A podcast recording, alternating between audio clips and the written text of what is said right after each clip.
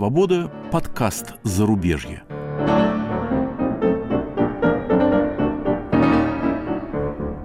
У микрофона Иван Толстой и Игорь Померанцев.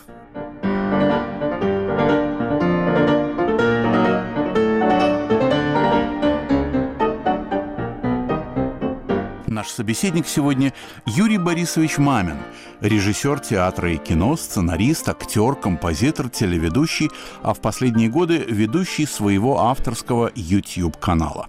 Среди наиболее известных фильмов Мамина «Фонтан», «Праздник Нептуна», «Окно в Париж», телесериал «Русские страшилки». Юрий, в прошлой советско-российской жизни вы часто бывали за границей. Теперь вы живете в Америке. Ваше прошлое зарубежье отличается от вашего нынешнего?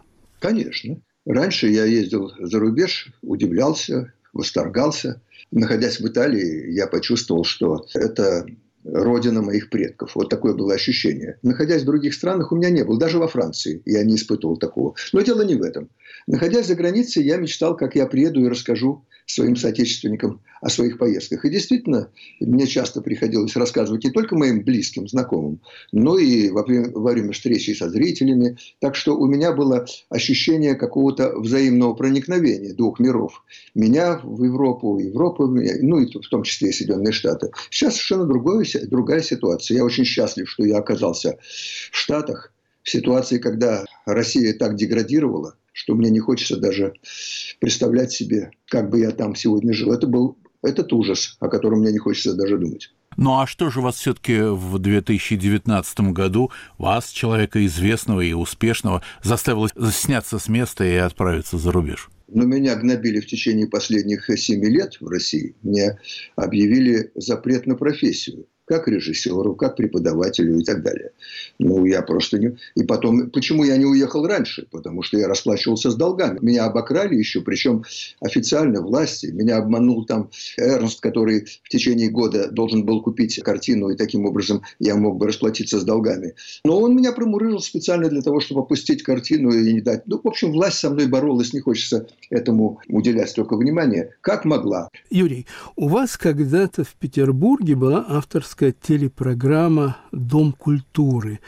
В Америке есть подобные программы? Вы смотрите американское телевидение? Я веду Дом культуры сейчас. У меня сегодня, сейчас есть программа Дом культуры, которая пользуется успехом. Я продолжил то, что я начал когда-то в Петербурге.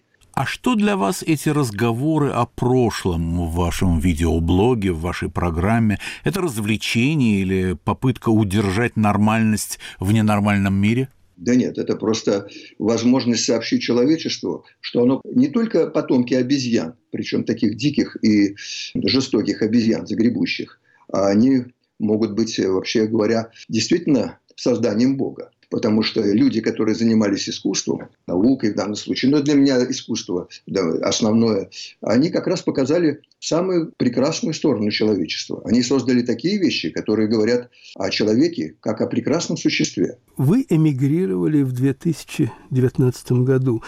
Вы тогда сказали, что в России у кинематографистов не при власти, нет никаких перспектив. Какие перспективы у вас в Америке?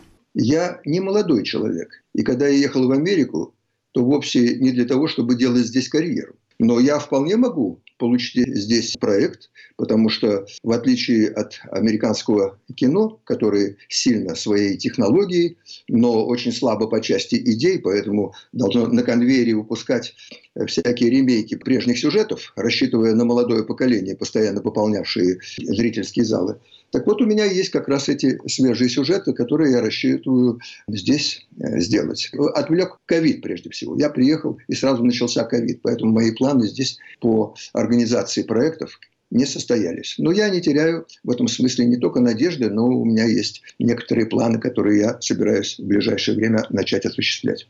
Юрий Борисович, я вижу вас только в интернете, а в реальной жизни как вам Америка? Удается ли жить в Америке? Я живу э, в Нью-Хевене. Это город спокойный, европейский, абсолютно по своему стилю. И мне здесь хорошо. В данном случае у меня нет активной э, жизни где-то в какой-то компании, в каком-то сообществе. Мы проводим жизнь, э, так сказать, довольно спокойную, провинциальную. Я здесь имею возможность заниматься Домом культуры, читать, слушать музыку и заниматься прежде всего своими проектами. Что соответствует и моему возрасту, и теперешнему моему спокойствию, потому что я уже не такой, вообще говоря, живчик, который носился там во все компании. Мне это уже не интересно. Меня успокаивает такая жизнь. Я часто езжу в Нью-Йорк. Это меньше двух часов езды, потому что там живут мои друзья. Там иногда мы по делам встречаемся, иногда просто для того, чтобы как-то обменяться мнениями. У нас много тут знакомых. Но я с удовольствием возвращаюсь в свой городок, потому что для меня сегодня вот эта вот жизнь среди деревьев, парков и замечательный воздух, атмосфера, она для меня привлекательная. А Нью-Йорк мне тоже очень нравится. Но это город для того, чтобы там что-то получить, какую-то информацию, новые сведения, побывать на выставках и так далее. Вы сказали, что у вас есть новые идеи. Вы знаете вот эту технологию, как представлять проекты американским студиям, голливудским и не голливудским? Ну, я вам должен сказать, что тот проект, который я хочу продолжить, он был начат еще совместно с американскими студиями. Они предложили мне совместную работу еще в 90-е годы. И если бы не ухудшились тогда политические отношения между Соединенными Штатами и Россией тогдашние, это был конец 90-х годов, э, мы тоже делали вместе с Аркадием Тигаем, которым мы делали «Окно в Париж». Мы делали этот проект, и он заинтересовал очень американцев. Мы с ними вели работу в течение почти полугода. Она прервалась. Теперь этот сценарий который был удачным, он был острым, потому что он раскрывал взаимоотношения между Соединенными Штатами и Россией, между ортодоксальными американцами и ортодоксальными россиянами, и это осталось все. Только его нужно осовременить. Учитывая новые изменения в мире, он очень поддается этому легко, поэтому я даже допускаю, что ко мне подъедет сюда Аркадий Тигай для того, чтобы усовершенствовать. Так что я знаю, как это делается. Мы вели переговоры, у меня есть много знакомых здесь людей, которые занимались в частности частности, они некоторые связаны с Голливудом, потому что компания Sony Pictures приобрела окно в Париж для показа в Соединенных Штатах. Там остались связи. Но у меня есть еще и представители независимых компаний. Я знаю, с чего этого начинать, но это тоже конкурс такой. Мы пройдемся по продюсерам, кого это заинтересует. А в том, что заинтересует проект, я в этом почти не сомневаюсь. Я где-то прочел, что ваши воспоминания вы хотите назвать «люди, гады, жизнь». Скажите, в зарубежье больше гадов, чем на родине, или столько же? Ну, я не знаю. Вот городок, где мы живем, он удивительно спокоен. Это студенческий город Нью-Хевен. Здесь Ельский университет. И мы видим в основном студентов спокойных, которые прогуливаются занимаются пробежками. Мы гуляем э, ежедневно по улочкам, по паркам, не боясь ничего, со спокойной спиной, чего я в России давно уже не чувствовал, разве что в лесу. Я вообще лесовик, любитель леса. У меня была дача на истоке Волги, в деревне Волговерховье. И вот на целый день я уходил в лес вместе с женой или иногда один. Мы очень большие любители диких лесов. А здесь, но в городе как раз, там, где мы ходили по улицам, даже по моей Гороховой, я не мог быть спокоен. Это пьяные окрики, это любая пьяная компания, которая может пристать. Это лестница, дверь, которая ломается для того, чтобы справить нужду. Вот такой двор, где постоянные окрики, пьяные скандалы и так далее заставляли нас не спать или вмешиваться в эти дела. Короче говоря, э, здесь я испытываю то спокойствие, от которого я давно отвык в России. И мне, мне не привыкнуть больше к иной жизни. Мне нравится вот это вот ощущение покоя, защищенности. Может быть, есть другие штаты, может быть, есть другие вещи, которые в основном видишь в антиутопиях американских. Да, есть какие-то неблагополучия, какие-то протесты, но это нас не касается, я не видел этого. Во всяком случае, ни в Нью-Йорке, ни здесь, а живем мы уже здесь пять лет была взаимопомощь, радушие. Американцы, незнакомые люди, здороваются при встрече. Я здороваюсь с ними. Люди любят улыбаться, они радушны. Но этого я в России давно не встречал. Вы встречаетесь в Америке с бывшими российскими коллегами, актерами, режиссерами, а может быть, с американскими коллегами? Нет, с такими не встречался. Мои знакомые люди из других сфер – Очень много здесь иммигрантов, которые здесь обосновались, люди талантливые, которые сделали свой бизнес.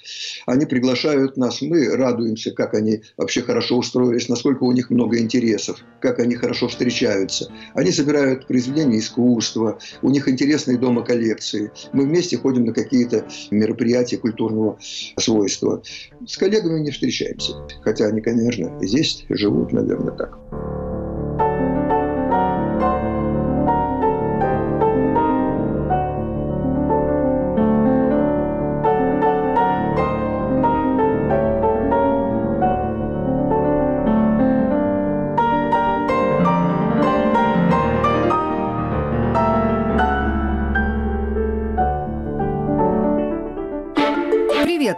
Зовут Марьяна Тарачешникова. А я Наталья Джампаладова.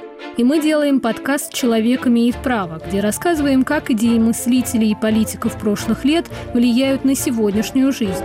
Как демократии превращаются в диктатуры, как диктаторы готовят почву для репрессий и как судят военных преступников. Слушайте новые эпизоды по вторникам в привычном агрегаторе подкастов.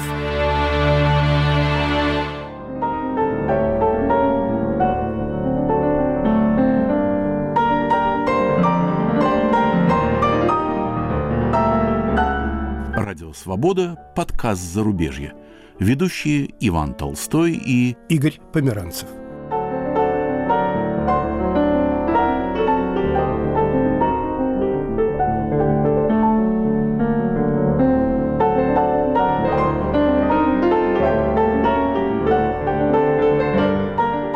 Наш собеседник сегодня – режиссер Юрий Борисович Мамин – Юрий Борисович, ваше окно в Париж стало не только сатирой на окно в Европу, но и удачным образом существования русского человека, его заветной тайной. А у вас есть собственное тайное окно в Петербург, через которое вы волшебным образом там проникаете на родину, когда вам того хочется? Конечно, Дом культуры. Я занимаюсь очень много авторами, писателями, композиторами. Вот сейчас последний я выпускаю «Дом культуры», 86-й. Там у меня будет речь о Рубинштейне, Антоне, создателе Петербургской консерватории, ну, просто феноменальном человеке. Консерватория его именем не называется, ну, потому что он Рубинштейн. Россия и тогда была антисемитской страной, ну, а сегодня тем более. Ну вот поэтому я проникаю в Петербург путем вот этих вот э, людей. Но я хорошо его помню. И Петербург для меня это город, где я ночами разгуливал по Петербургу, Достоевского, Петербургу, Пушкина. Я же жил на Гороховой, улице, где соединяются все главные культурные районы города. Рядом и Эрмитаж, и Русский музей, и с другой стороны Адмиралтейство напротив ТЮЗ, ну и все остальное – Новая Голландия и прочее. Это все исхожено песком. Каждый дом мне знаком. Ну и что, все воспоминания у меня очень новые.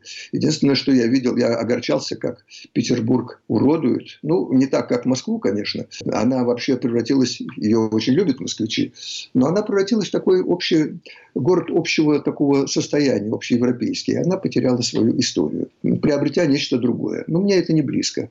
Я люблю Петербург именно за то, что он сохраняет свои исторические обличия, что он все-таки сохранил тот облик, который придали ему отцы-основатели, прежде всего архитекторы. В чем, по-вашему, секрет или не секрет американской развлекательной индустрии? Но она очень точно просчитала вкусы общества, чего не делала советская индустрия. Советская индустрия была идеологической, а американская она была экономическая, она зарабатывала деньги на том, что очень точно понимала вкусы зрителей, исследовала их. Таким образом, очень многое, что мне не нравится в американском кино, оно пользуется успехом, скажем, у обывателя, у зрителя мейнстримовского. Ну что, с этим приходится считаться, правда. Тем более, что я занимаюсь таким жанром, как комедия. Это надо учитывать. Другой вопрос, что вкусы в комедии у меня очень избирательные. Я, например, считаю высокой комедией «Форест Гамп» и ставлю его на одно из самых высоких мест в этом жанре. Как по-вашему, чем отличается российское чувство юмора от американского? Ну, американское грубе, грубоватое. Много очень грубости бывает. Много физиологизмов. Пукнуть лишний раз там, говорить о вещах, которые мне, например, не смешны. Есть вещи, которые меня несколько коробят, но приходится с этим мириться. Но есть и другое, есть более тонкая комедия. Тонкие политические вещи. Тут много всего. Надо сказать, что здесь больше свободы. Здесь не понукали, если цензура и существует, то она только продюсерская – а идеологической ее здесь нет, поэтому гораздо больше свободы, гораздо больше ветвей у этого многоствольного дерева. Так что я думаю, что здесь много возможностей всяких. А что касается русской, она тоже разнообразна, причем потому что очень неровное общество. Оно настолько равно, и сейчас это доказывается по культуре, интеллигенция, интеллигентная часть общества. Интеллигент – это очень сложное слово. В советском мышлении интеллигенция – это были люди, получившие диплом о высшем образовании. На самом деле я воспринимаю это слово совершенно иначе. Это люди, мыслящие интересно, сознанием, которые обладают жаждой знаний и используют их в своей деятельности, в своем мышлении. И люди, которые заботятся о будущем страны и мира, вот это, собственно говоря, есть интеллигент. А все остальное, огромное, огромное образование, это обыватели. И они как раз склонны совершенно к другим проявлениям. У них вызвать можно легко очень то, что является, ну, собственно говоря, недостатками человека, самыми низменными качествами. Вот как выяснилось, что при путинской системе руководства государством они были вызваны к жизни – и дали совершенно буйные всходы. Эти сорняки проросли всюду. Юрий Борисович, а на ваш взгляд, что такое наш человек в Америке? Какие у него лица? Пропутинские во многом. Вообще говоря, зависит еще от того, откуда человек приехал, из каких районов. Потом э, у обывателей ведь есть склонность идеализировать свое прошлое, свою молодость. А поскольку молодость была связана с Советским Союзом, то э, как бы идеализация Советского Союза распространяется и на президента Путина, и на все, что там было. Возможности такого критического мышления аналитическим не обладают эти люди. Но это большинство, вообще говоря. Как придираться к людям, если, э, в принципе, они верны тому, той жизни, которая их воспитала. Я не знаю, как русский человек в Америке. Есть э, люди, которые поддерживают Трампа. Не знаю, насколько их много. Есть мнение, что большинство россиян поддерживает Трампа и республиканскую, самые, так сказать, такие резкие и консервативные позиции высказывания. Почему? Ну, может быть, э, у них благодаря этому складывается бизнес, может быть, у них консервативное сознание. Что касается русского человека вообще на рандеву с Европой, то я об этом как раз и рассказал в фильме «Окно в Париж-1» и хотел продолжить этот рассказ в фильме «Окно в Париж 20 лет спустя» который мне не дали сделать. Ну, правда, у меня остается возможность сделать из этого фильма э, как бы аудиорассказ. Я собираюсь прочитать этот сценарий с иллюстрациями, по тому формату, по которому я строю свой дом культуры. И многие уже ожидают этого сценария. Мне пока некогда этим заняться, но он не пройдет даром. Наша работа будет все-таки реализована. Американцы, с которыми вы общаетесь, э, смеются вашим шуткам? Ваше чувство юмора совпадает с их чувством юмора? Ну, видите, они покупали многие мои картины. В данном случае я был на фестивалях э, с картиной Бакенбарды – в Сан-Франциско. Sony Pictures приобрела картину «Окно в Париж», я помню эти очереди американцев, гигантская. Я когда вышел после премьеры «Окна в Париж» здесь, меня поразило, я такой очереди не видел. Все хотели получить автограф. И они аккуратно выстроились, чтобы было не похоже. Я не представлял себе, чтобы американцы могли так аккуратно выстроиться в очередь, что я считал, что очереди – это специфика советская чисто. Вот, нет, они были в восторге, очень много смеялись. Я вам должен сказать, вот два случая приведу. Когда мой фильм «Праздник Нептуна» привезли в Америку, и решили его здесь показать американской общественности, то переводчица, которая задолго до этого покинула Советский Союз, стала переводить, хорошо владея как бы языком и английским, и русским. И с какой-то фразы, буквально там через 10 минут начала фильма, она стала смеяться. Причем так смеяться, захлебываясь до слез, что в конце концов не могла произнести ни слова. Она просто захлебывалась, какие-то рыдания раздавались в микрофон. И те люди, которые присутствовали на этом показе, они рассказывали моим знакомым, что более смешного ничего никогда не видели, не понимая ни одного слова. Они слышали этот захлебывающийся смех ведущий и хохотали вместе с ней. Нет, этот юмор, который существует в моих картинах, он близок, он доходчив. Вообще я думаю, я забочусь о том, чтобы зрители меня понимали. Поэтому я всегда проводил какие-то предварительные показы. После этих контрольных показов я шел в монтажную и исправлял монтаж. Я вырезал куски, которые не прошли, на которые я рассчитывал, оказался неправ. Это для меня было это очень важно. В отличие от многих моих коллег, которые этим не занимались и очень на этом теряли. Юрий Борисович, э, в окне в Париж несколько финалов. Один финал домой, другой в Париж. И оба для вас ценны. Но все-таки последняя сцена, герои прислушиваются сквозь кирпичную кладку к парижской мелодии. Интересно, как вы снимали бы эту тему сегодня? Собственно говоря, это вопрос о том, что такое окно в Париж 20 лет спустя. Да, он пересмотрен. Там дело в том, что когда меня предупреждали, не хочу ли я войти в одну и ту же воду, дважды не бывает успеха. Но я говорил о том, что это не ремейк, это новый портрет россиянина, российского человека. Один был образца 93 -го года, это должен был быть портрет образца 13 -го года. Но не получилось из-за описанных мной обстоятельств. Вот там, например, окно открывается вновь. Выросшие ученики Чижова, учителя Николая Николаевича, который привел, вернул их в Россию, приходят к нему. Одной из их позиций – это предъявить ему обвинение в том, что он сделал с их жизнями. Часть из его учеников погибла в Чечне, часть стала наркоманами, кто-то спился. Многие уехали за рубеж все равно и живут там. И они сначала его обвиняют откровенно. Он потрясен этими обвинениями.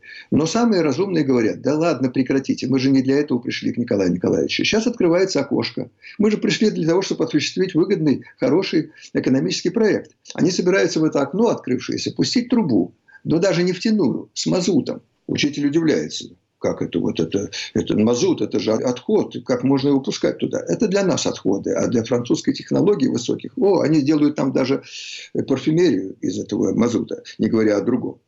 Тогда он говорит, а если я не позволю вам пользоваться, тогда кирпич может упасть на голову. Вот такие отношения с учителем возникают у этих новых учеников. Они выросли совсем другими людьми, нежели он ожидал. Правда, у него есть другая поросль. Он сейчас руководитель приюта для бездомных детей.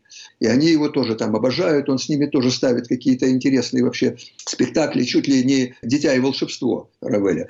Так вот, когда он оказывается в Париже, встречается с Николь, у них возникают вновь продолжаются отношения. Не буду их, о них подробно говорить, но когда он видит этот Париж изменившийся, уже наполовину азиатский, где он не всегда слышит французскую речь, то он сильно разочарован. Вообще он разочарован, он не хочет, перестал для него быть культурной мекой.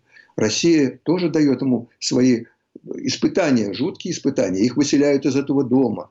Это все сделано по реальным событиям совершенно того, как выселяли в Москве интернаты детей для того, чтобы захватить эти помещения. Жириновский это делал. Так вот эти вещи я там описал. Это очень острая штука. Мы писали ее вместе с покойным Владимиром Вардуносом. Острый, смешной сценарий. И заканчивается тем, что Чижов вместе со своими новыми учениками едет в Сибирь строить новый город счастья, новый Париж из дерева. Вот это вот такая вот идея если города нет счастья, его нужно построить. Вот это э, смысл фильма «Окно в Париж 20 лет спустя». Юрий, вы прежде сказали, что любили лес, ну, русский лес, со всеми его обитателями, включая Пришвина и Бианки. Русский лес запахами, звуками отличается от американского? Да, отличается. Я только что приехал из леса. Мы ездили к друзьям для того, чтобы собирать грибы. Ходили в лес, собирали подосиновики, да, нам повезло, подосиновики были, и погода была хорошая. Совсем другой лес. Правда, он напоминает Прибалтику. Прибалтийские леса рядом с побережьем Балтийского моря. Я и в Эстонии достаточно долго проводил лето, помню это. И в Украине я был, отдыхал там летом, так что я знаю и там. Но я э, люблю э, Карельский перешеек и вокруг Волги леса, дикие, совершенно непроходимые, где я собирал грибы. Здесь другой лес. Говорят, в Канаде очень похож. Мы, наверное, поедем когда-нибудь в Канаду и посмотрим, что там можно сделать. Ну, что делать? Воспоминания остаются при мне, как и воспоминания о молодости. Я помню этот лес, и лес самое прекрасное, что осталось в России. Если его, конечно, не изуродуют, не вырубят, не отравят и так далее, что очень возможно. Но потом, вообще говоря, наверное, воскреснет потом. Природа воскресает после человека. Вопрос к жителю зарубежья. Россия погибла? В том в смысле, в котором она была, да, она погибла. Она на наших глазах гибнет, и, вероятно, я предполагаю распад. Есть люди, которые с этим не согласны, они видят какие-то возможности для того, чтобы она каким-то образом сохранилась. Я не вижу таких возможностей. Дело в том, что централизация России как э, страны, подвластной одному городу, она настолько устарела, и все беды от этого происходят. Большие, огромные беды из-за того, что Россия так огромная. Даже война в Украине показывает, что Москва отправляет туда воевать в основном людей с окраин. С больших городов особенно не берет какое неравенство страны. Такая страна, она не правомочна для существования большая. Она доказала, что она очень устарела по своему устройству, по конструкции. Так что, ну это ладно, это вопрос для споров. Но прежней России не будет. Она будет меняться, наверное, в длительное время она будет меняться. Что-то возвратится, Появятся какие-то новые силы, в этом я не сомневаюсь, так бывало в истории, но прежней не будет. И дай бог, чтобы сохранились какие-то памятники старинной архитектуры и так далее, которые могли бы питать будущее поколение. Юрий, э, в вашей авторской телепрограмме «Дом культуры» вы говорите об агрессии России в Украине? Постоянно. Я использую те сюжеты, о которых я говорю, в том числе те, которые имеют отношение к истории XIX века. Говоря о России, я нахожу общие моменты, которые объясняют и происходящее. Потому что для того, чтобы понимать будущее и понимать сегодняшний момент, надо все-таки знать историю.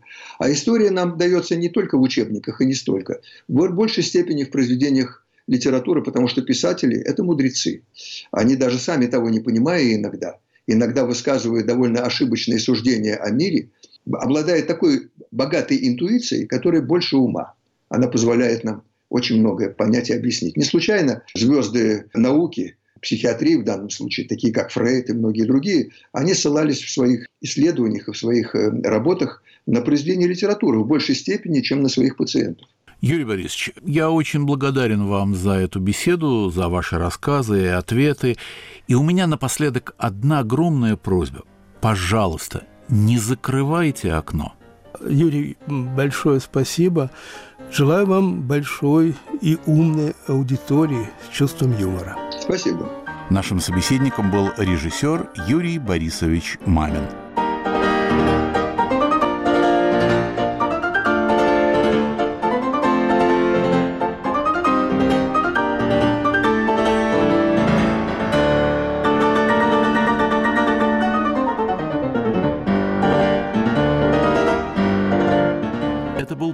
Подкаст «Зарубежье», который ведут Иван Толстой и Игорь Померанцев. Слушайте и подписывайтесь на нас на всех доступных вам платформах.